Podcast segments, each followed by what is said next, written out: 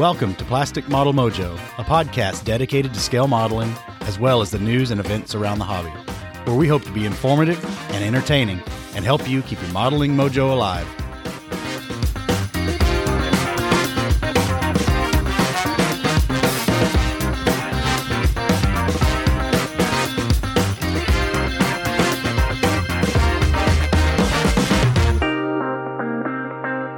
Welcome back, listeners, friends, and modelers, to the last show of 2020. Dave and I hope to have been a bright spot for you in this ruinous year, and we want to thank you all for joining us along on this adventure that we kicked off back in January. We would also like to wish you and yours a very Merry Christmas and look forward to having you join us again in 2021. So let's wrap up 2020 and get on to episode 27 of Plastic Model Mojo. Well, Dave, we've finally made it to the last episode of 2020. Can you believe we've been at this a year? No, I cannot, man. Time has flown by. Uh, well, between that and the pandemic keeping us penned up in our houses, uh, uh, I got to say, we couldn't have started this at a better time to keep my sanity and my model mojo. Uh, same here, and we've been getting that kind of response from a lot of our listeners. Um, what's been going on in your model world here in the last couple of weeks? Well, uh, progress, which is unusual for me. Uh, all right, write your own joke there. But uh, normally, from Thanksgiving to New Year's Day, I actually have a nickname for it. It's the dark period because due to family demands and the holiday demands and everything, I usually get no modeling done between Thanksgiving and the New Year. Uh, this year's been different. I think that's a combination of a few things. One, the the mojo uh, boosting abilities of doing the podcast. Also, uh, obviously, COVID has dampened the holidays a little bit. Uh, so I've been making progress, and I'm pretty happy about that. How about you?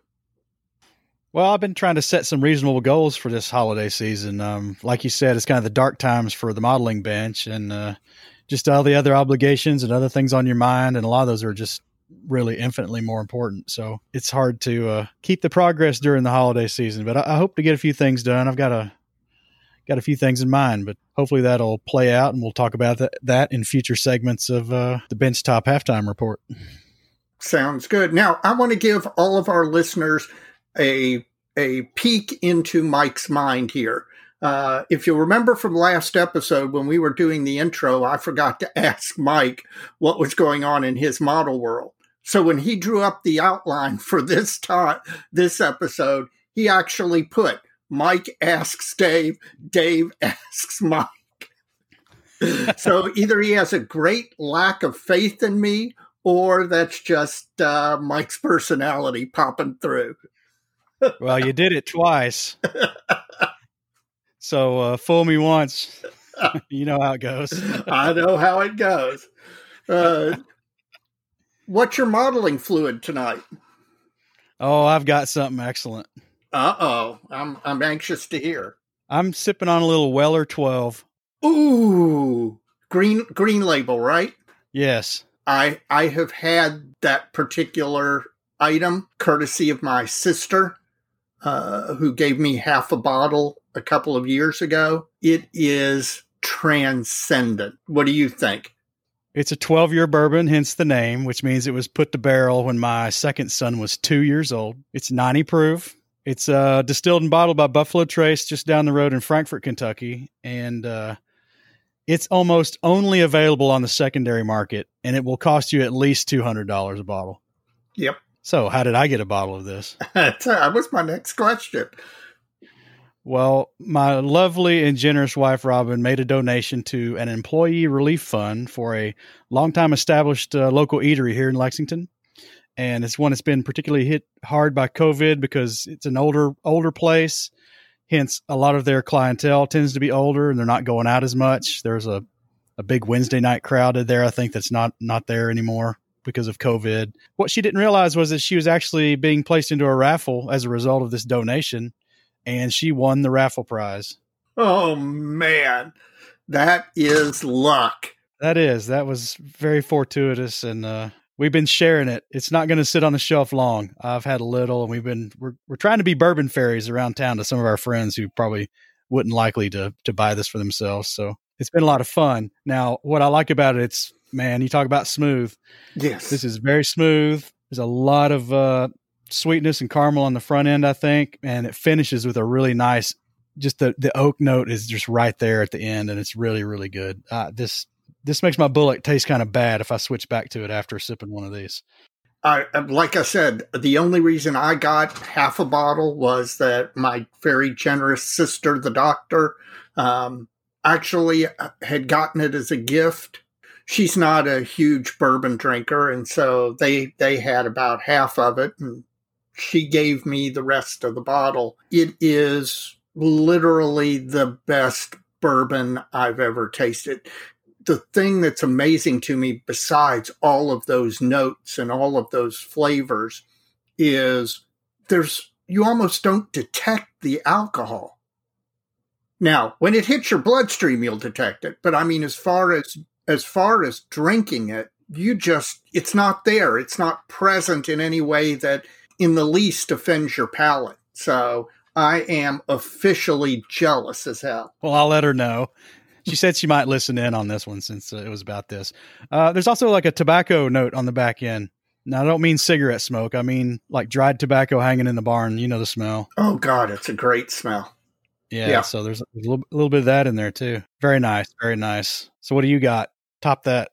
I have the exact opposite of what you have. Jim Beam? think about the other end of the scale. No, not Jim Beam, but you're close. Evan Williams 101. This is a bottled and bond bourbon that's on sale. You can find it for like $14 sometimes. It doesn't come in a plastic bottle. It's not one of those bourbons, but it's just barely above those things. You don't drink this straight at all uh, not if you value your taste buds. Uh, but it is a, a, nice mixing bourbon. You can uh, put it in ginger ale or Coke, and and you have a fine drink to help you sit down and relax, unwind at the end of the night. Now, here in Kentucky, if you took 12 year old Weller and put it in Coke, you'd probably get killed by somebody if they saw you do it. That's not the case for Evan Williams 101. It is a bourbon that requires something. Uh, if you're using it mixed drinks to make a Manhattan or, or something like that, Evan Williams 101's a, a perfectly fine bourbon, but it is not it is not for doing what Mike is doing right now, which is uh, sipping the tears of angels. Well, thanks to my wife for uh, being generous and donating to a an employee relief fund, or this yeah. would, this would not be happening. Well, that's hey karma, man. Good karma. She did something good for people in need, and the car and karma came back around to reward her. That's fantastic. Well, we got a crap load of listener mail this this last couple of weeks. In fact, I've pushed a few late arrivers off until the next episode. We got so many. Yeah, it's really unbelievable, gratifying. So to get into it, uh, first up is uh, Brandon Waters from Ontario, Canada. Now, Brandon is uh, saying he's got a similar completion ritual as you, meaning that uh, when he finishes a model, he also cleans up and organizes his workspace. And in, in addition to that, he hangs the box art on the wall. And he wasn't the only person to mention that they do that. No, he sure wasn't. While I'm modeling, I don't put things away. Okay, I tend to model and, eh, you know, if I've got something out of a drawer or a tool or whatever, I'll just lay it on the bench so that by the time I get to the end of a kit, almost nothing is where it should be. And I really, part of it I do think is just a ritual to make a transition from one kit to another. But I think also it's a part of, I'm a messy modeler. I need to get neater. I need to get more organized and that's one of the ways I I mean I try and keep it below critical mass. Up next is uh, Brian Schultz, and Brian wrote in last episode about the uh, degreasers using for for paint strippers, and I kind of put it back on him to talk about any information he had on whether that would strip your whatever filler you were using. And he's, he says he's unaware of the effects of the degreaser on fillers, and he suggested paint mules or paint and filler mules in this case. And he says he's no expert, only being back a short time, but I'll say this is always sage advice to not uh, try something aggressive like that on something you care about. So, um, he's right. If I want to try this kind of paint stripper, I need to put some putty on something and paint it and see what happens. Yep. No, uh, experimentation. I, through 30 plus years of modeling, I have learned my lesson in regard to that. I always like to try and learn something new or do something new on each kit. But if I am doing something like a new technique that I saw on, you know, Night Shift's YouTube channel or, or something like that, I'll, I'll try and I've got a couple of paint mules and, and you know, most people do. And I will try the techniques on that just to see, just to try and get the hang of it because you can watch videos all day long. Uh, Dub had a great comment when it came to airbrushing was the fact that you can read all the books, you can watch all the video, you can watch CDs or whatever, but the only way to get good at airbrushing is by airbrushing. And you know, when you're learning a new technique, I think the same thing is true. You you watch the videos, you read about it, you do that, but nothing is going to replace taking a paint mule and taking your time and you know learning. Steve Berchtold from Covina, California. He's written before, but he's back again, and he does something I do actually when he's working on a project and, and completing it. Uh, he keeps cutting the sprues down as the project co- uh, progresses until there's really nothing left in the box and that's that's something I do. Start throwing stuff away or whatever you do with it. Um, cutting off the long straight ones if you want to stretch it later in the future. But uh, I do that. I cut the sprues down as the parts start to evaporate off of them, and he also reorganizes and cleans uh, like we both do. And he also hangs the box art on the garage wall. So that's the other one we were talking about earlier. You know, I'm beginning to see the wisdom of cutting the sprues down as a model. Normally, with a 72nd scale aircraft kit, especially if you're doing single engine fighters or stuff like that, it's not really necessary. But I'm telling you what, on this M30 kit with six different sprues and tons of tiny parts and stuff like that, I can see the wisdom of cutting down the sprues as you go just make sure that you clear have cleared all of the little parts off the sprue before you get rid of it. Yeah, I made that mistake once. Oh yeah. Gary Sausmacat from uh, Williamsport, Pennsylvania. Uh, he says he's a rare modeler type since he's been modeling since uh, about seven years old with no typical life stops that we all tended to have as we grew up and went off to school or all that and uh, he's a diorama builder. They're called girls. That's and cars. That's what those are, and cars. He loves to tell a story with a kit and taking it to the next level. And he sent us several links to his projects, and uh, they're all nice. He had one though called uh, "Hiding from Yabos," which is uh, ground attack fighters, Jaeger bombers. Yeah. the German word. It's where Yabo comes from. Uh, and there are some killer trees in this this diorama. They're what I would call grove pines or canopy pines, and what I mean by that is it's a tall pine uh, yeah. up at the top of the forest where all the lower branches have died off of it. So you just have a, a tough at the top and then you have all these dead broken branches below it. And it was really, really convincing. So Gary, I commend you on that. And I'd, re- I'd really like to hear more about it. So let us know what that was all about. And I, I may put that picture up on the Facebook page. I do think that tr- getting trees right is one of the real, one of the hardest things to do in dioramas. Replicating trees and making them look replicating something natural that occurs in nature is so much harder than replicating uh, you know uniforms or tanks or, or stuff like that. Mother nature is so much more infinitely complex and you really have to have a good eye and some good skills to do a good tree i agree with that and i that's why I don't a lot, do a lot of trees on model basis because I'm not very good at it. there, there's a new skill for you. Next is Mike Spivey from Cookeville, Tennessee, which is kind of halfway between Nashville and Knoxville, down in the middle of East Tennessee. He's a diorama and vignette builder, and he's a he's a wedgie guy. We have some of those. Yes, we do. And uh, for those who might not know, that's uh, wedgie is uh, using on your vignette base a, a, part of a tank or part of an airplane or part of whatever. He he feels it's a much more dramatic presentation than just a typical small, you know, postage postage stamp type little scenic base for a figure. Uh, it's also a good use of older kits because the kit is not the the vehicle is not the focus; it's the figures, right? So you can get by with not using a, a super detailed model. You could also get like four of these out of a, single tank kit. And airplanes would be kind of similar, I think. What do you think of wedgies?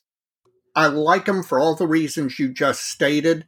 Uh, they are a great use of older kits because, you know, a lot of the older Tamiya line has been supplanted by newer kits. But those Tamiya kits are, you can pick them up at a show for, you know, 10 bucks or less. And you can get two or three wedges out of them, and they're perfectly fine uh, for that purpose. One of the most effective ones I ever saw was, I think it was Chris Mrosko did a wedge with just the back bit, the back corner of a 251 with a soldier leaping over the back corner side of the 251, like he's coming out as it, the vehicle's being engaged or as the vehicle's uh, been knocked out or whatever. And he's got the figure. The only thing holding the figure to the base is the hand on the rim of the 251's fighting compartment. And it just, it imparts motion. And I do think one of the things wedgies can do if they're done right is impart a sense of motion. Nick Bush from Davenport, Iowa was next. And Nick addresses the, uh, the listener mail that came in last time about how to balance multiple hobbies. And the crux of his uh, email is he stays away from the television. uh, says free time with family, uh, well, free time away from family is consumed by his photography and his diorama work. He's he's uh, not wasting a lot of time watching television. No, I I as as uh, not to sound like a cranky old man and telling kids to get off my lawn, but as I've gotten older, I find I watch less and less television. There's less stuff that I'm interested in. Uh, you know, we have so much more uh, selection than the three or four channels that were on when you and I were growing up. But the ratio of qual- quality to crap is, you know, a whole lot more in crap's favor. So I watch the occasional sports, but I don't even watch as much sports as I used to. In fact, uh, the Army Navy football game was on this past weekend and that's the first football game I've watched this entire football season. So, and if I am watching sports you like hockey, I'll I'll have I've got a TV in my model room and I will turn on the hockey game while I model.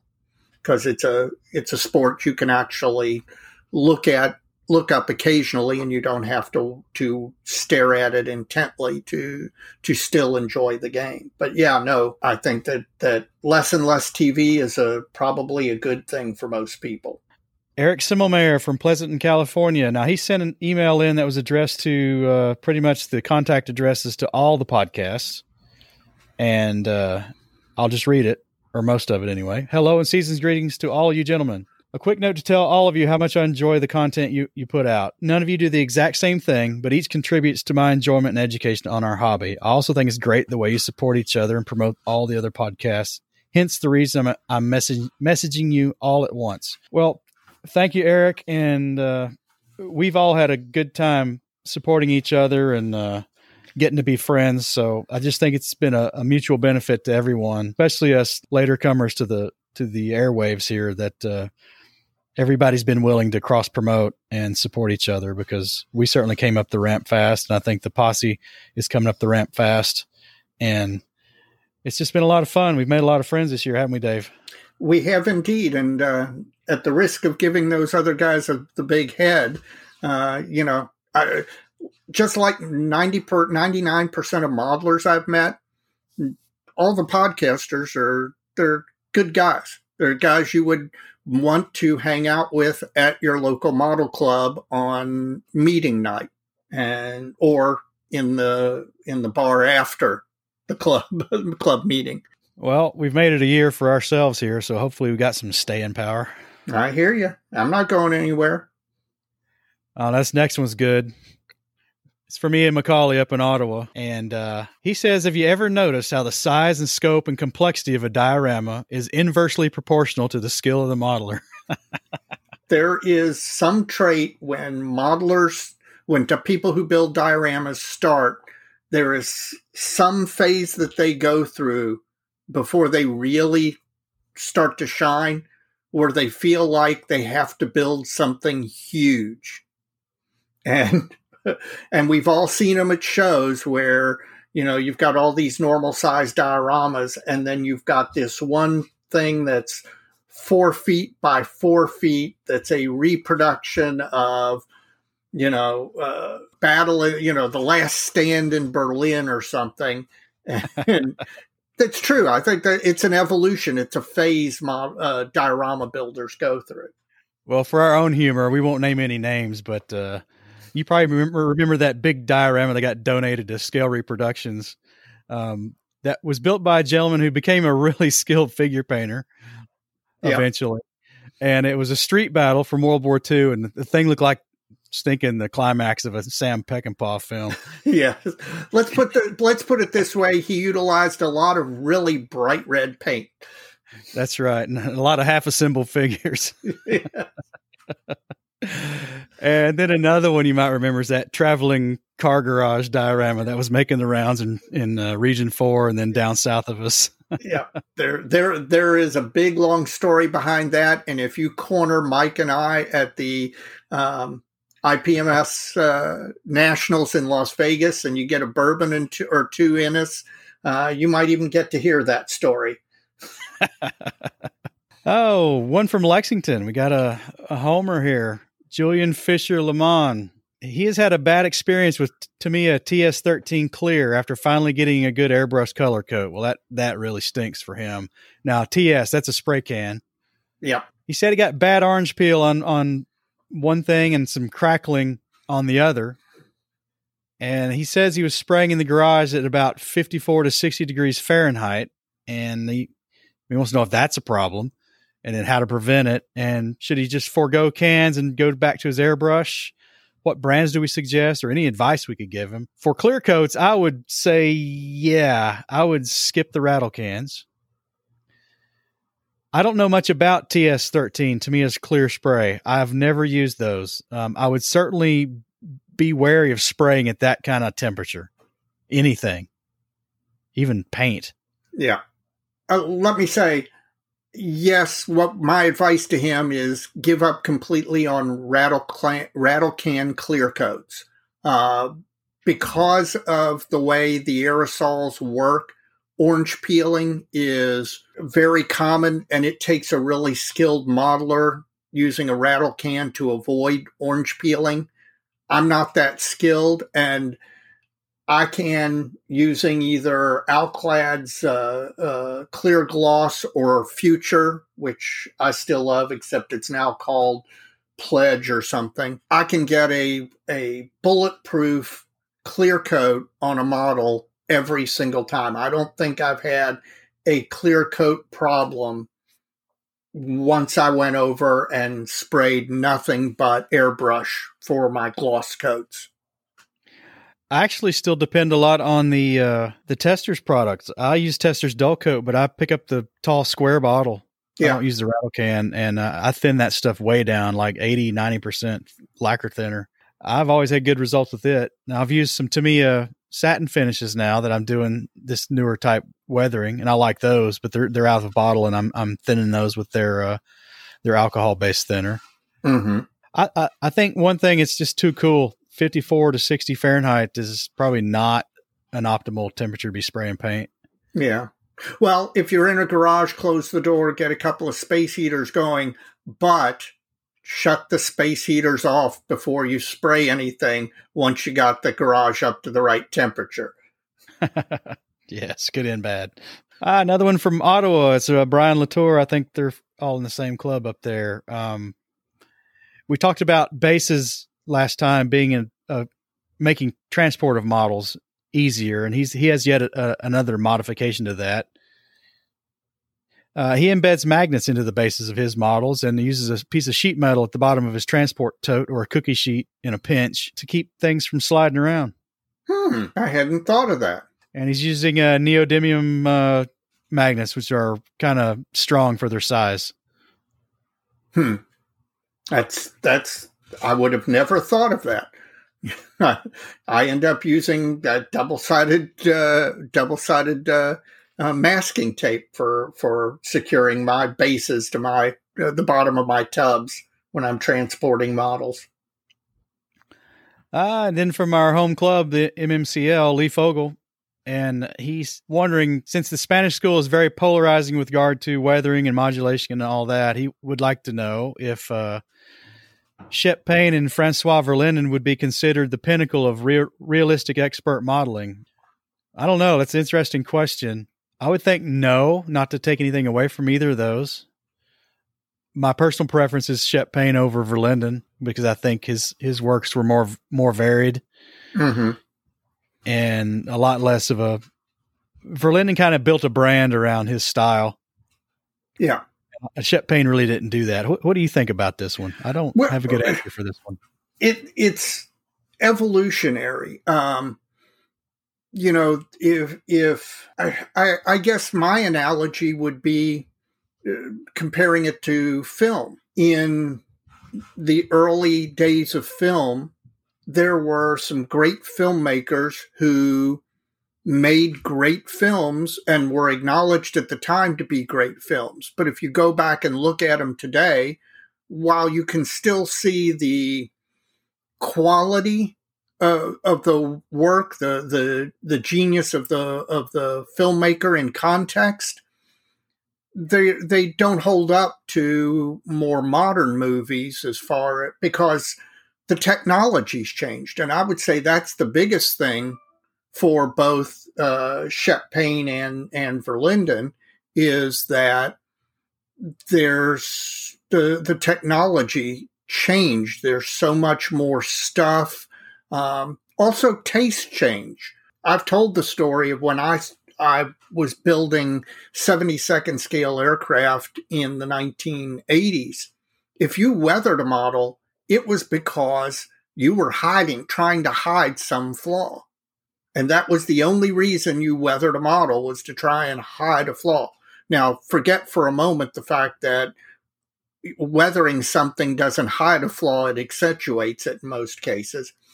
But taste gradually changed over time. And now, while a, a pure clean build is still uh, quite acceptable and can still win awards at, at contests, weathering, chipping, all sorts of you know staining have have uh, come along and now and it's a good thing because now you get a whole lot more variety when you walk down a table of model of aircraft 72nd scale aircraft models you see not only a wide variety of different aircraft and different markings but you see different painting styles and weathering styles and two of them can be different as can be, but both still be attractive and eye catching. So, you know, um, I think we owe a debt to uh, Shep Paine, particularly Shep Paine, uh, and and in some respects to Verlinden, particularly in regard to what he did with after bringing aftermarket into its own. But while there are predecessors and we can acknowledge that we're standing on the shoulders of giants, you know, that doesn't diminish the fact that their work, if you put it on a table today, might not be considered as as a top notch model. Well, I hope that answers Lee's question. It's, a, it's an interesting question. I, I have to wonder what either one of those modelers would do with a, a, kit of today's standards and detail level. And I would love to see what techniques they would attempt to to use that weren't being done when they were modeling. I would love to see what Shep Paine would do with, you know, the the full panoply of what's available and and and what's been developed over the years. Next is Mike Halliday, and this came through our Facebook page, and it was in response to the Purple Power and the other degreasers that were mentioned before as paint strippers. He likes using like DOT 3 brake fluid, DOT 3 brake fluid, and I've done this in the past too, and, and yes, they are great paint removers, and that even that's even true for your car if you're not careful. the one thing uh, I'd be curious if Mike's had experience with, as as I have, is is some brake fluid. Do you know my favorite story in that regard? Just the Stu Gordon story.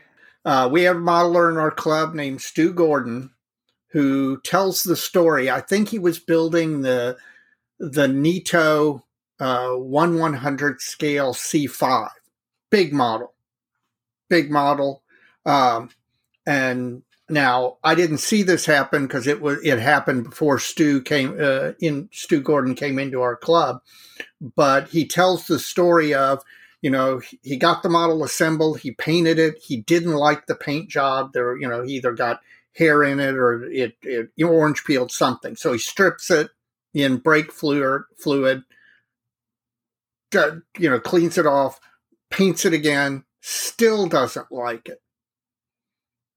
Goes, soaks it in brake fluid again, strips the paint off, and while he's holding the model to paint it for the third time, he's holding the, the fuselage in his hand, and his fingers just penetrate through the plastic into the model because it had just become, you know, the, the brake fluid had attacked the plastic structure itself and weakened the plastic to the point where it gave way under even a light grip. Yeah, you know, brake. There's different types of brake fluid. I don't know if this one he's mentioning it has that same effect, but yeah, brake fluid in general, you kind of got to watch what you're doing. Yeah, because it will it will strip the plasticizers out of the plastic and uh, embrittle them kind of severely sometimes. Yeah. All right. Finally, Terry Wilkinson from Osceola Mills, Pennsylvania says he's got the Shep Paine book on dioramas, but he's got another recommendation for us. Uh, he recommends Landscapes of War by Rodrigo Cabos as the, the Great Guides series, volume one on dioramas, and he highly recommends this book in addition hmm. to Shep Paine's book. So I'm not familiar with it, and, and I've yet to check it out, but uh, I'll go have a look. Yeah, I will. I will too because I'm not familiar either. So, well, thanks for the recommendation.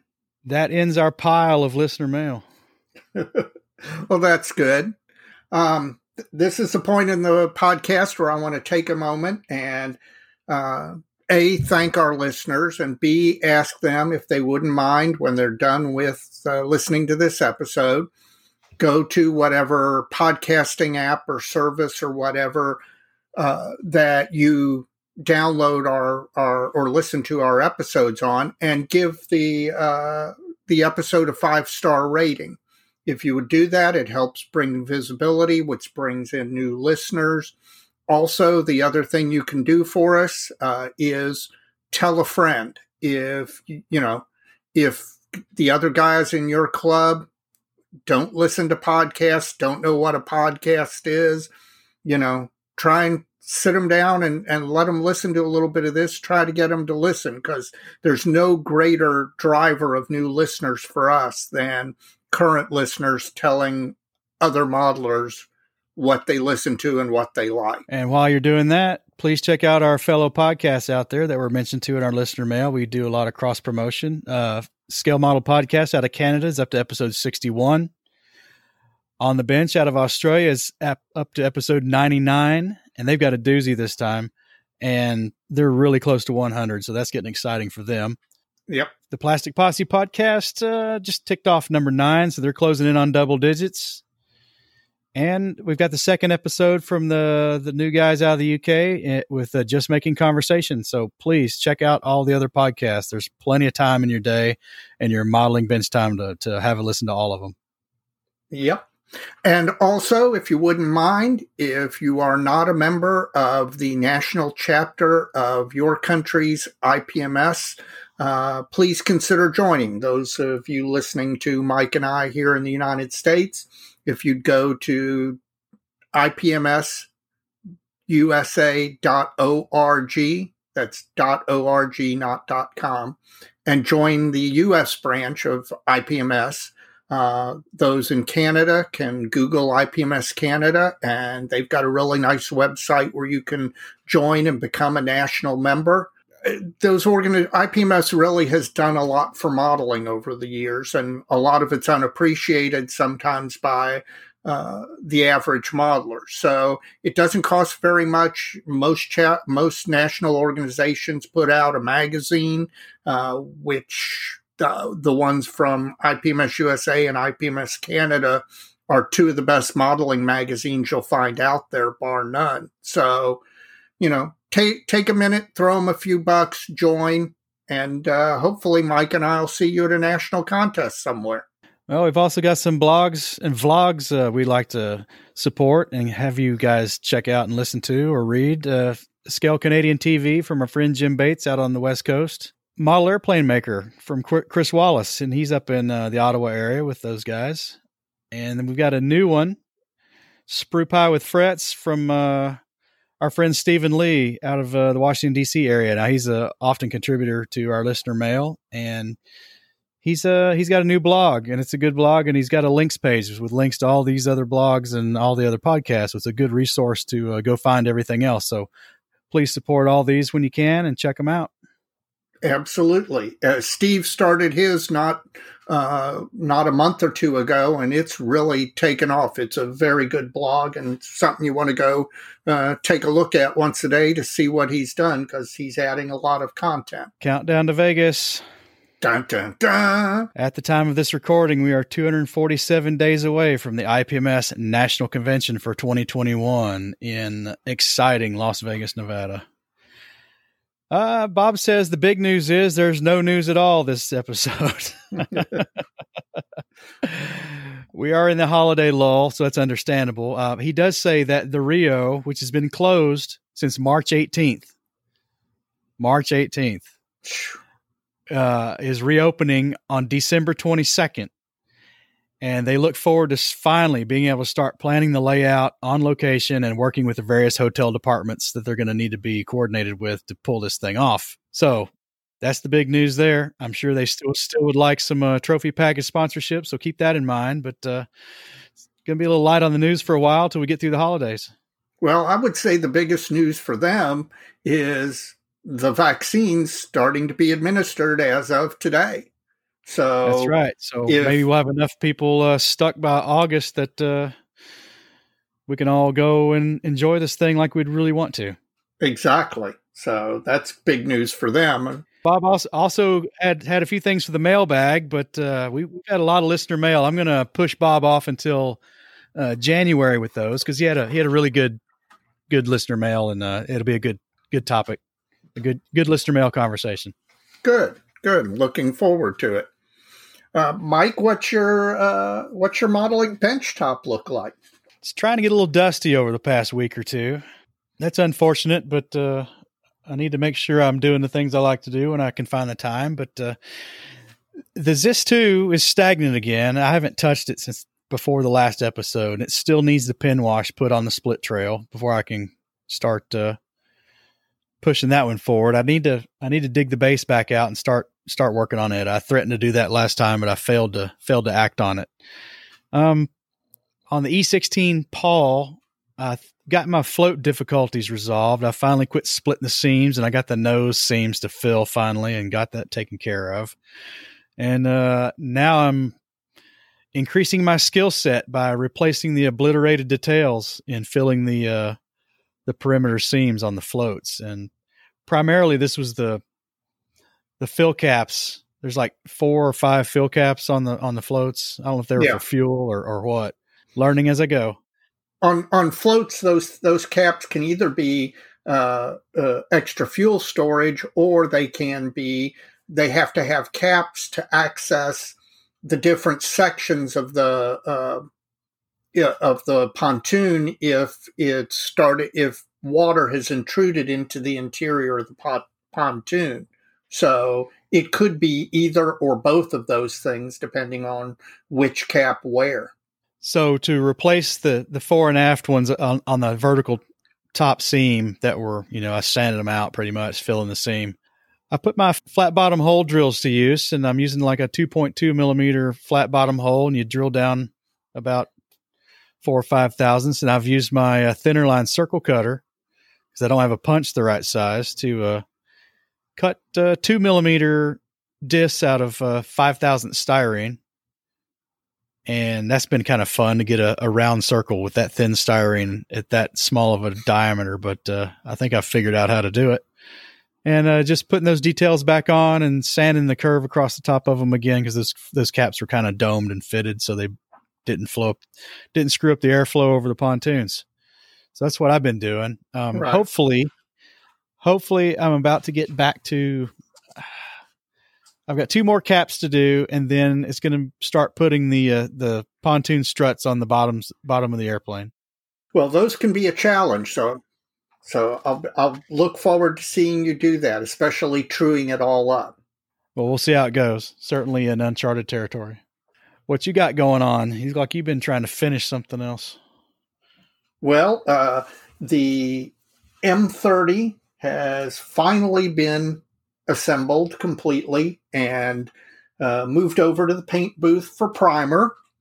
Uh, in fact, I finished priming it uh, last night uh, and it's brought one or two things to my attention that are going to need a little bit of addressing before I move forward with painting. A lot of my modeling time lately, particularly my non bench modeling time, has been rewatching Uncle Night Shift videos on weathering and painting um, because this is, uh, I think I noted in a blog post that this is the first 35th artillery piece I have done in 24 years. And uh, as Lee Fogel was noting, styles have changed a lot over that time. So I am looking forward to it. It's uh, it's firmly in the paint booth, uh, which means that I can bring the mosquito that I'm working on for the uh, mosquito guys group build uh, back up because our goal is to finish that one and bring them all out to Las Vegas when we all meet out there because we're all planning to go. And it's been a little bit stagnant. And then additionally, I've been beginning to plan my 2021 campaign. Uh, every year at the beginning of the year, I'll make a list of, you know, I usually make a list of 10, even though I've, I've never had a year where I finished 10 models, but uh, I'll I'll make a list of what what I want to do and what order and and play with it a little bit, go back and forth, bounce it off people. And I've started to do that. I've started to make my list, uh, which is already some of the things on it have changed a little already, but uh, it's nice to look forward to 2021 for a whole lot of reasons. Mike, uh, what's been uh, what's caught your eye since the last time we recorded, uh, as far as new releases and all?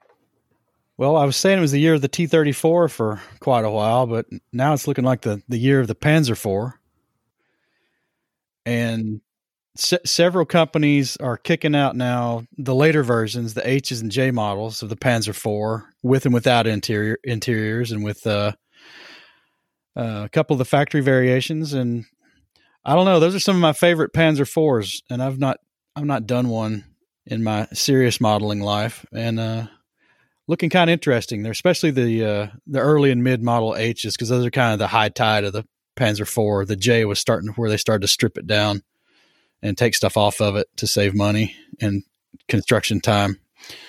So, uh, MiniArt, Mini Art's got a an early H that uh, looks really interesting. What about you? You got one? Well, uh, I mentioned previously that Zvezda had announced a, uh, a new tool, Modern C130, and it has finally made it to our shores as a released kit. And it's there's good news all around. One, looks great. The panel lines look fantastic. The molding looks good. And from analyzing the kit itself and the breakdown of the parts, it looks like we're going to get a lot of the C130 family. maybe as much as going all the way back to the C-130As with the Roman nose and the three prop canopy or three three bladed prop all the way to the most modern current C130Js and they broke the they broke the parts mold down the the castings down really intelligently to be able to get as much out of their molds as possible to do different versions and all. Uh, now that'll make a little bit more work than it would have having to just build a, a straight C130J or, or H or whatever, because you'll, you've got more parts than you would otherwise, but still it looks great. It, it was a big hole that needed filling in, in 70 second scale. So nothing but pleased. So anything else catch your eye? Uh, yeah, it's not a new kit. It's a new boxing that's set to drop sometime this month. Um, Dragon is reboxing. Well, yes, they're reboxing the Cyber Hobby uh, Sikorsky SH 3D helicopter uh, in 72nd scale, and it's going to be kitted for the Apollo mission. So it's old 66. Yep. The uh, the primary recovery helicopter for all the Apollo missions, and that's just from a childhood. That photographs of that recover those recoveries have always intrigued me, and I just think that helicopter looks great with the big numbers on the you know basically white on black or gray, that navy scheme of the era of the mid '60s, I guess. Yeah. And uh, just waiting, just watching for it to drop. Now this this boxing comes with the capsule and the and the uh, the balloons on top and all that. So looks interesting. You'll you'll want to take a look if you haven't. Uh, Starfighter released a set of decals for that particular helicopter uh, that they've had in their line for some time. So depending on what the decals are like in the Dragon Cyber Hobby whatever kit, uh, you might take a look at those because Mark does a really nice job at getting his decals uh, spot on accurate. So uh, it's worth taking a look at. Well, I've looked on there and, and uh, it's been out of stock for a while. I think actually those come from somebody else and he makes them. Somebody else is doing the artwork. I, I uh, think I think he contracts out with people but he does really good stuff. But the other issue is I, I got to figure out what are the quirks of this kit because uh, I've, I've been reading. A lot of people think uh, actually converting the uh, the Airfix, the newer Airfix Sea King, back to a Sikorsky built helicopter instead of the, the British contract one. Um, I can't remember who, Westland maybe. Yeah, it's Westland. Uh, makes makes for an easier build than this cyber hobby kit. So so I don't know. I I would well maybe I would find that hard to believe, but then again, you know, I haven't taken a close look at it, so maybe that's the case. But uh, as far as those being out of print, you might contact Mark at Starfighter because he's always got stuff lying around, and if not, uh, he's gonna want to know what people have an interest in. What about you? You got you, you got another one? Yeah, I do. Uh, ClearProp uh, has popped on the scene in the last year or so, and they put out a number of good kits. And they've just uh, released a uh, A5M4 version of the Claude, the fighter that pre- preceded the Zero in the Japanese Navy uh, was used in China a lot, and it was actually used in the early parts of uh, World War II. And it's just an attractive little airplane. I've always thought it was attractive. Uh, ClearProp's A5M2 is a great kit. I've been waiting for this particular version, and uh, they announced it, and I think it might even be out over in England. I'm not sure, but uh, I'm I'm hoping to see it soon at uh, Scale Reproductions and pick up a copy. Anything that maybe didn't exactly light your fire? yes, and inspire my uh, my favorite maker of such things. God, they're going to put a hit. they're going to hire a hitman soon. so there's a kit being released of a Soviet D-38 fire support tank by Hobby Boss. What is a D 38 fire support tank? It is a very obscure prototype, probably BT derivative. I'm not real sure. I've got to dig out my, my Russian book on BT series, a hardbound book I've got, and see if I can even find it in there. Uh, I tell you what, it's not. It's not a BT five. and I really, I really thought we'd see one this year. So when that when that sucker showed up, I was like, "You got to be kidding me, really?" Are you, are you holding a little bit of that? a grudge here? uh, it, I mean, they could redeem themselves in a split second. Well, hopefully they will. I mean, 2021's coming up, and uh, uh, Lord knows there's plenty of kits uh, at the rate both you and I build. Uh, there's there's plenty of time for them to get one out. You got a yawn? Amazingly enough, not really. Uh, this, uh, uh, you know, uh, the releases have slowed down. Uh, if I had to to name one, I would uh, reach back and smack PM models for re-releasing their really awful kits in in new boxes and making some poor sucker think that this is something new and different when it's the same old uh, crappy PM models moldings. Uh, so if I had to bang on somebody, it would be that. But uh, you know, I want to survive, so I don't want Hobby Boss sending a hitman after me. So I'm not going to look too. I'm not going to look too close at their line. I'll let you take that bullet. Well, then that brings us to our special segment. And our special segment tonight is 2020 comes to a close. So, uh, how'd it go? I got a few bullet items here we can go through. All right. So, what's your take on the first year of Plastic Model Mojo, Dave?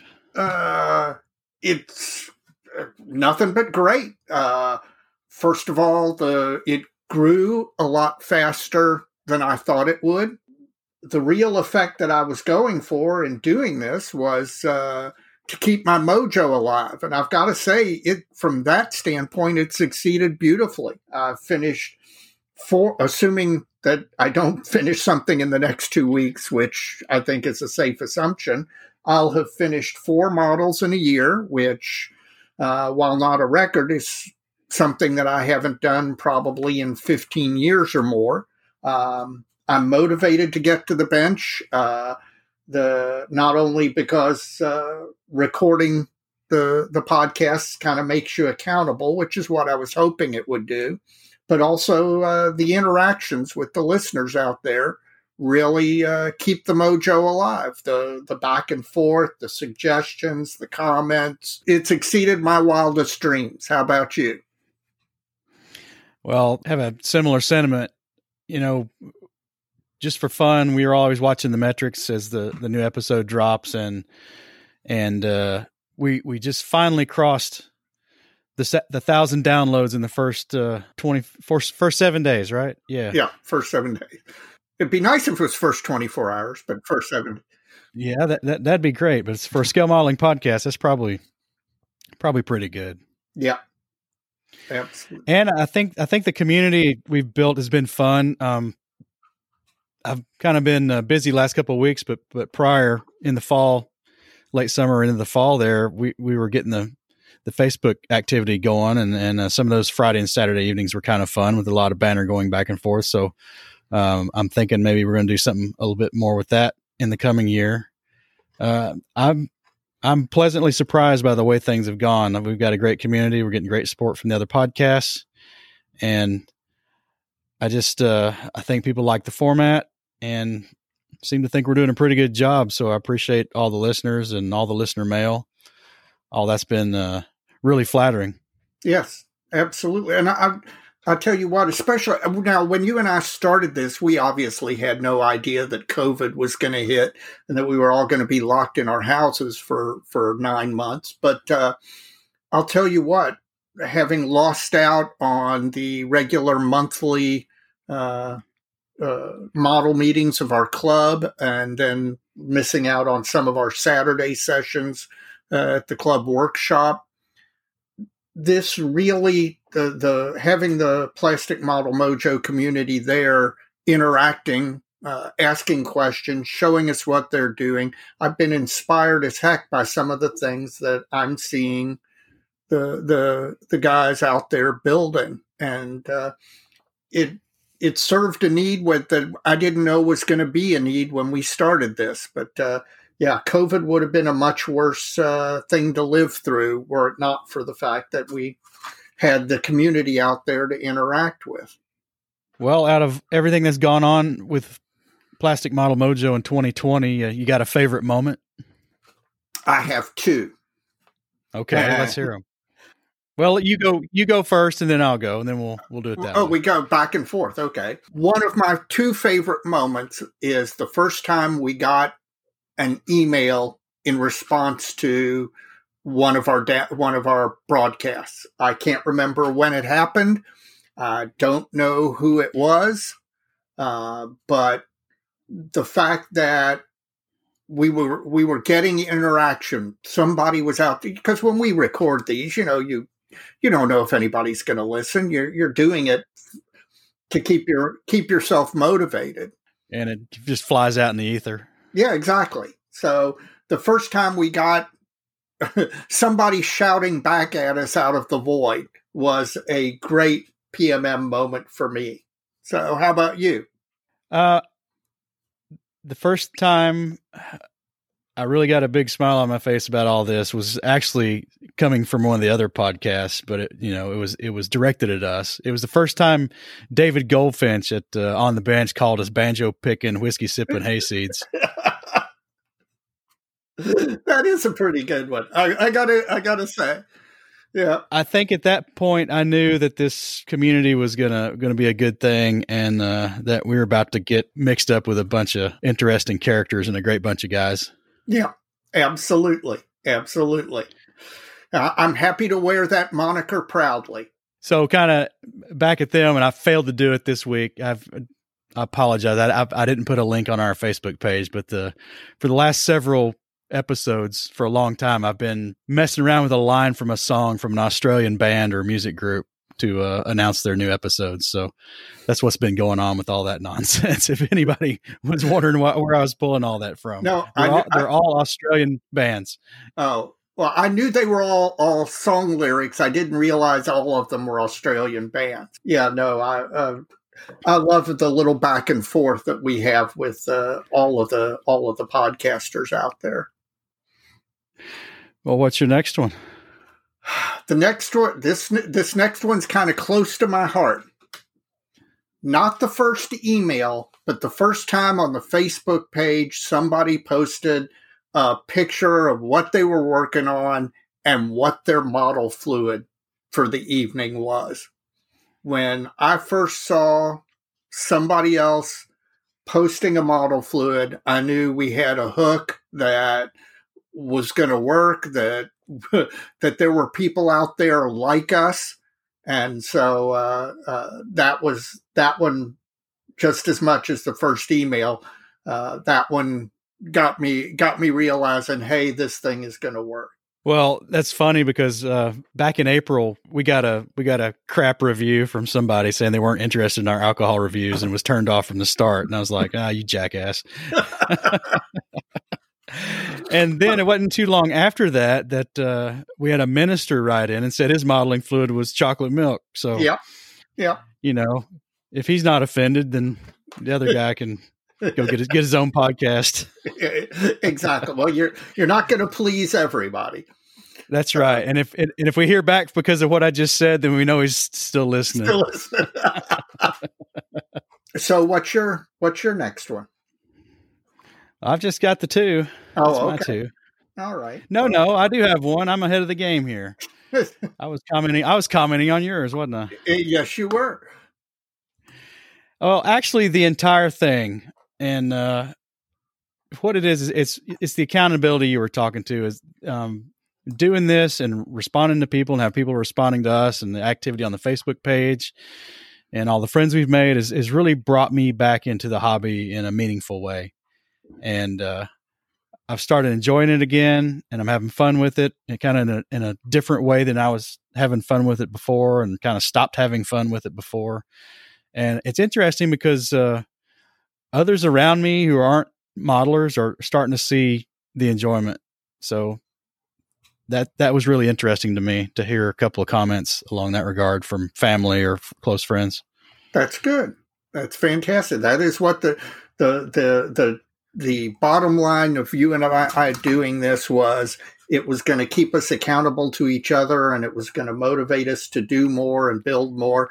And it just so happened with COVID, we didn't know it, but we really needed it. So yeah, no, that's the, those are those are great. Well, outside of the show for 2020, did you have any favorite kit releases? Indeed, I did. This was a close run thing. I have two favorite kit releases. Well, what's uh, your first one? My first one is the Arma Hurricane version 2B.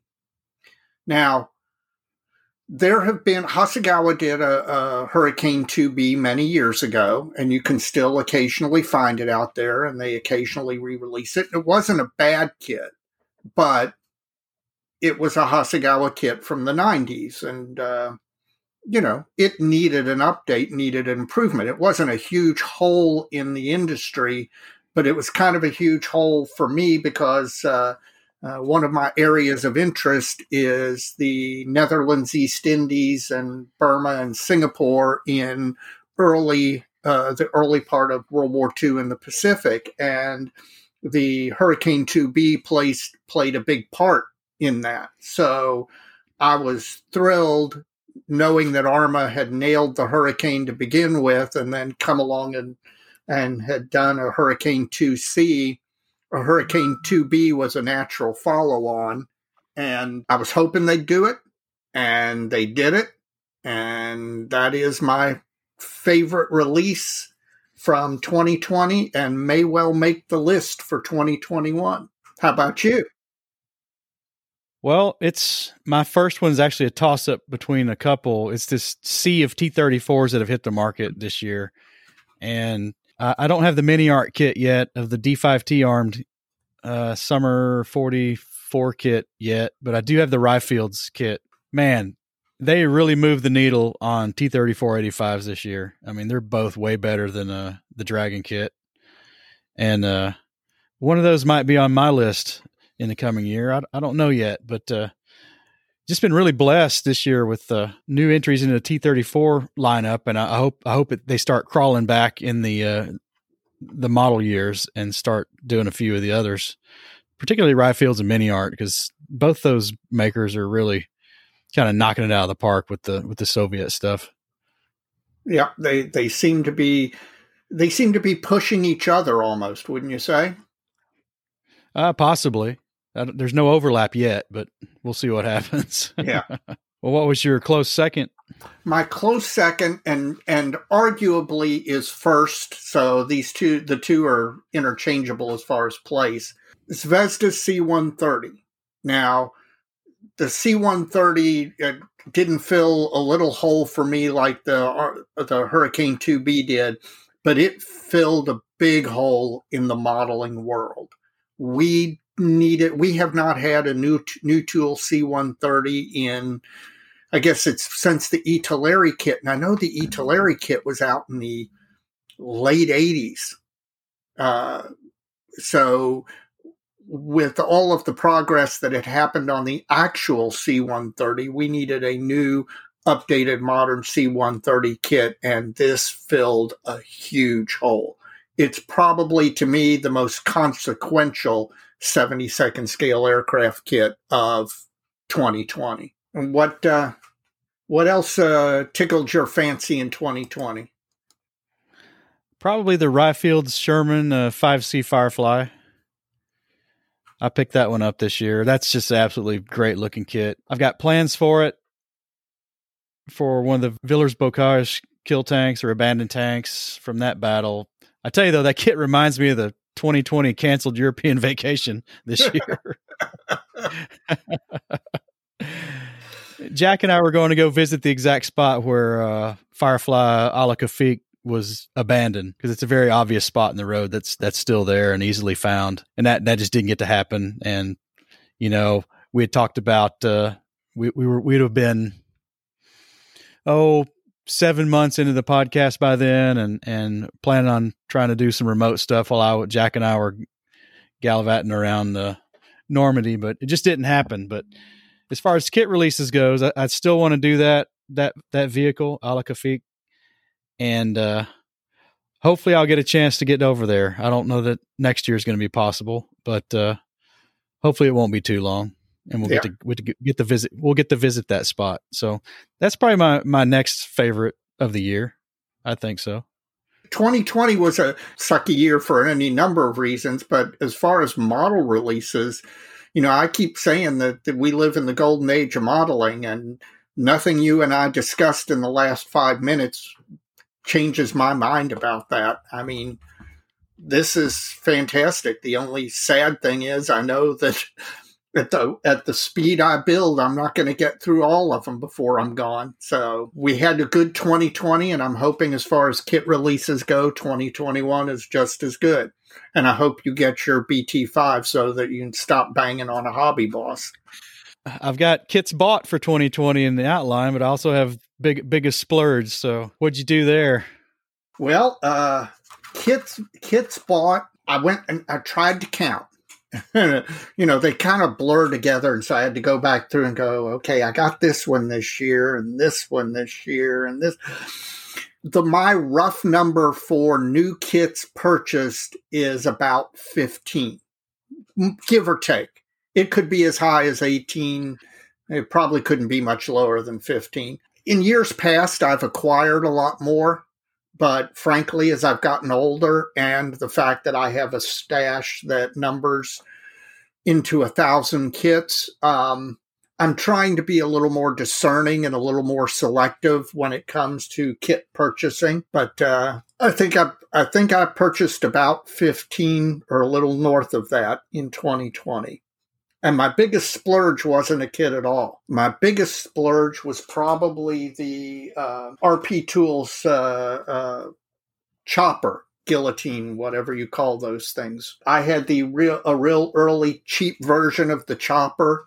And as you well know, those things don't have good tolerances and the blade flexes. And so you don't get good clean cuts. And if you want to build anything scratch building and you need a lot of of segments of plastistruct or, or stuff like that, you need a really good chopper. And so I went ahead and splurged, and that was that was probably my single most expensive purchase of the year. Well, now you're you're you're saying that your compressor was a equipment replacement, so that yeah, that's, splurge, huh? That's right. No, that's that that that is. see, I I blocked that. I blocked that out of my mind. But yes, no, you're right. That was an equipment replacement. That was the Lord knows the last compressor lasted me 29 years. So if I amortized the cost of the thing over 29 years, it was in no way a splurge. So how many kits did you buy in 2020? I think I bought seven. Great That's restraint. Not too bad. No, that shows great restraint maybe eight. I think I think if I'm counting right, there's seven. Um, I bought uh, several armor kits and several 72nd scale aircraft kits. I got but in all, I think it's less than ten. yeah, I, I think you do. now, now just got to set the hook and reel them on in. Uh, oh, did you see that photo I texted to you today of the French catapult off of a cruiser? Yeah, I saw that. I got to yeah. go buy that. So that's going to be a 2021 purchase, though. Yeah. Now, my biggest splurge this year of all the things I bought was that uh, high PM German catapult in 30 second scale. It's well worth it. If you've got that Revell, that and the Revell 30 second scale Arado are are an impressive uh, uh, display if you've ever seen them built up. Well, I've seen them built up. We'll see if I ever get them built up. But I also have the the Arado 196 as well. So see what the future holds on that one. That would be impressive. But that's a that's a big project. Yeah, it is. What kits were built this year? Give us a rundown. I completed four, and that is the uh, Oka Japanese little Baka suicide rocket plane, uh, the Airfix MiG 17, the special hobby special hobby Biber that I had purchased at Chattanooga, and then the A model AS1, which I also purchased at Chattanooga. So those are two models that I finished within two years of purchase, which for me may well be a record, sadly enough. But uh, like I like I said, it's it's not an absolute record for me. My absolute record of finishes was five in 1996, and one of these days I may tell everybody why 1996 was me was I was able to finish five models, but uh, uh, but it was close. And man, I've got to say, even though not every one of them is perfect, I'm pleased with every single one of them for various reasons, for various models. But I'm pleased with all of them. And you know, if you can get the enjoyment out of this hobby of building a kit and then be happy with the completed product, er, there's just not much better than that. I'm I'm I'm fired up coming into 2021. Let me tell you, I'm coming into 2021 hot. well, that's good to hear. Yeah. So, what did you finish? Well, I finished that trumpeter PT76 finally after years and years and years. and uh, that turned out okay. I'm, I'm happy with it, but uh, my my thoughts looking at it, you know, about a three foot rule is like, yeah, I can see what I was trying to do there. I don't think I quite got there, but I think I know what I need to do on the next one to push it up to the next level. It did place in uh, post World War II armor up at uh, the Roscoe Turner chapter show, the only show we got to this year. oh man! So that that was that was validating that I could try a bunch of new stuff and still still do okay at a regional contest. So so so that was fun. Yeah. Um, my other finish was the Airfix Morris Tractor and Bofors anti-aircraft gun I kind of built for the nostalgia build. Now, I'm really pleased with that one. Uh, given the scale and the quality of the kit, I think that turned out pretty stinking good. I, am really pleased with it, and uh, the base work turned out nice. And uh, you know, I didn't do a whole lot extra to it, but the extra I did do to it, I think, uh, kind of kicked it up a notch a little bit. The the windshield that was missing, and and then the sight rings on the anti aircraft gun, I think uh, added a nice simple touch to to round those models out. And also, I, I entered that one in in the Write-Con. Now they split the category three ways, but uh, I still ended up with a placement with that model uh, in that show, that virtual show that was held by the uh, the guys up in Dayton. So this is the two I finished. So what did you start in 2020, including the ones you finished? Okay. And what did I start? Well, the AS1 was already in progress because I started it at Chattanooga in the hotel room. The Oka was already in progress. In fact, I finished it the first week of January uh, of 2020. So the ones I started, or what I started in 2020, was the MiG 17, the Biber, the M30, the Trumpeter M30 with the instructions written by uh, an infinite number of monkeys sitting in front of an infinite number of typewriters, the uh, Hasegawa Mosquito for the Mosquito Boys group build, and um, I think that's all I started in 2020. But uh, let me look around. I'm actually having to look around the shop to see if there's something else.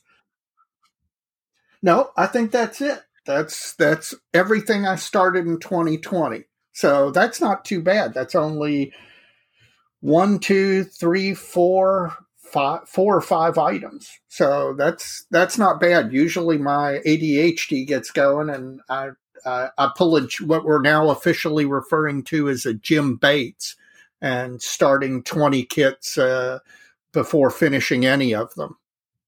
So, uh, how about you? How many how many did you start in 2020? My starts for 2020 were the Airfix Morris tractor and Bofors. I started that in 2020. And the Fujimi E16A1 Paul and Catapult were started in 2020, which is still a work in progress. And then I guess since I've 3D printed a chassis for that Rába Botond scratch build project, I guess that one's considered started as well. I was gonna, I was gonna see, I was gonna see if you were gonna include that one. If not, I was gonna remind you that technically you've started that scratch build. So I've started that. So, um, hopefully the E16 will will progress here. Forsaken on the bench still are the E16, which is getting getting along, and then the uh, the Zis 2 anti tank gun, which isn't too far from being done. So I don't know if I'll get it done this year, but I might have a quick finish on that one going into 2021. So so yeah. we'll see. We'll see how that goes. Yeah, well, I'm anxious to see your base for that Zis 2 because what we talked about with the with the uh, planking on the gun emplacement, I think could really, really be impressive. Well, I need to get going on it, don't I? Yeah, well, yes. That's why I keep asking you, how's the Zis 2 coming? Since we've been building more than we've built in recent years, or with more vigor and enthusiasm anyway, you got any skills you've picked up along the way in 2020? As, as I've said, I think I've said on the podcast before, one of my my modeling philosophies for every model I build is I want to finish it. I want it to be better than the last model I built before it. And I want to try something new, some new skills, some new techniques, some new product, whatever. Now, I don't always end up accomplishing that on every model, but those are my goals. And uh, this this year in 2020, I did my first overall bare metal true representation of a bare metal finish on uh, the AS1. And while it's not perfect, in fact, it's far from perfect, I learned a lot. Um, I, I've I got inspired to try that again and to try some some different and and more adventurous techniques in that regard. So bare metal is something that I I've truly dipped my toe in into in 2020, and uh, uh, it's a skill that I've added. And uh, the other one that I can think of that comes off the top of my head is uh, the AK watercolor pencils. Um, I had never really used watercolor pencils before. Uh, the AK just brought out the product in the last year or so.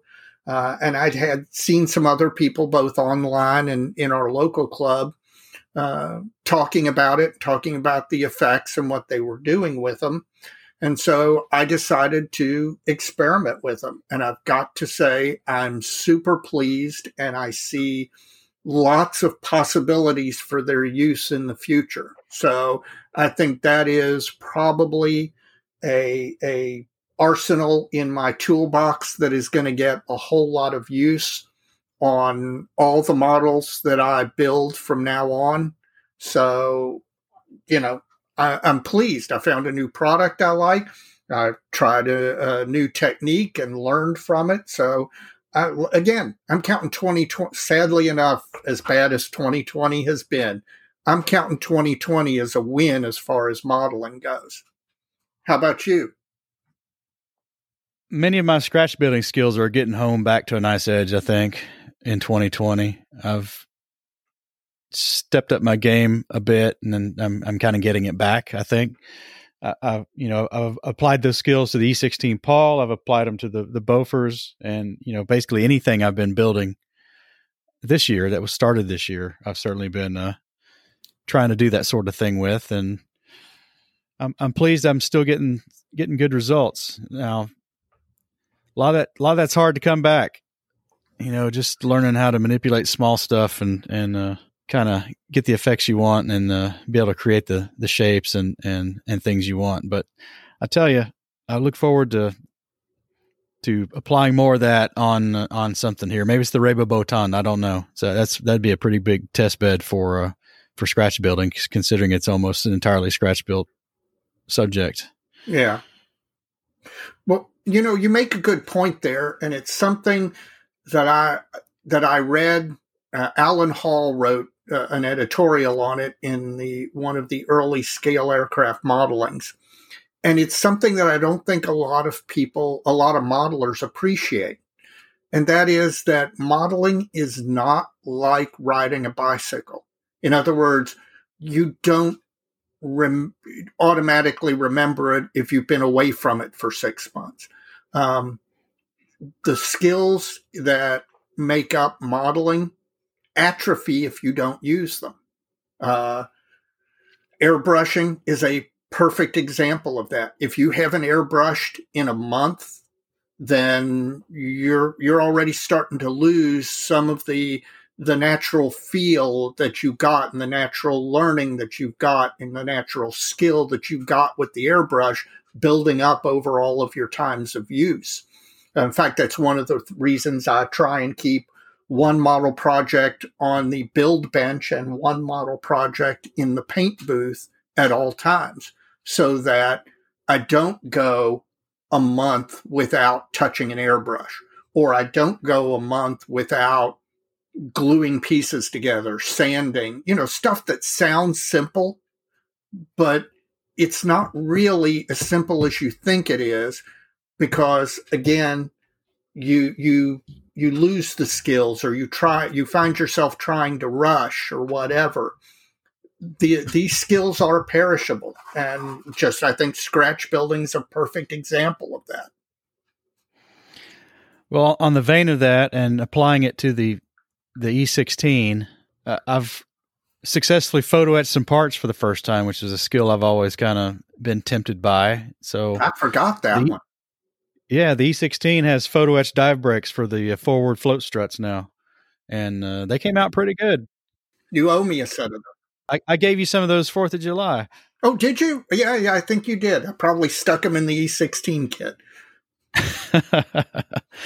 and that was an interesting learning curve. And uh, actually, I was uh, fooling around with it again this past weekend. Make I wasn't making model parts. I was just etching something for for grins and uh, trying a different uh, a different way of uh, generating the artwork on a printer. And I don't know. I didn't see a lot of difference, but I was I was playing with it again because I intend to do more in the future. In fact, I've ordered from Grainger here in the United States. Um, two five packs of uh, shim stock sheet brass because you can get so much more for your money than buying from the uh, hobby stores.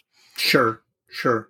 In addition to that, I, have learned to be a bit bolder with my weathering. I think that kind of was my goal on the PT seventy six, and I tried to carry that into the Zis two and on the, the little Bo- Bofors and uh, Morris tractor too. So that's something else I've I've tried to learn it just lends itself better to these newer techniques. It's it's just been a whole different learning process, and uh, I think I've enjoyed trying to learn that without the the the uh, concern about turning out this showstopper that I would have thought I had to turn out, you know, ten years ago. Sure. Well, and and you know what the part of the fun is learning something new and mastering it. And like I said on the bare metal on the AS1, while it's far from perfect and it's it's not not my best model by far, when I got to the end of it, I saw the possibilities from it into the future. So that that's kind of inspiring when you learn a new skill and you start to get the hang of it or you can see where it's going I think that uh, I don't know about you, but that fires up my modeling mojo. Oh, certainly. And then kind of the the last thing I would say that I've I've, I've learned or just beginning to learn here, coming in late in 2020, is uh, actually playing around with some 3D printing. Now I've, I've showed it on the Facebook page. This this Rába Botond, this Hungarian army truck, I'm interested in building. Uh, it's a fairly complex little truck, I, I did the uh, I did the chassis frame working with this uh, contact I have in Hungary who built this model in 16th scale for a radio control has been a big help and uh, he's helped me decipher some things in the in the uh, chassis drawings that are available. But that that those are the only drawings available, no complete vehicle.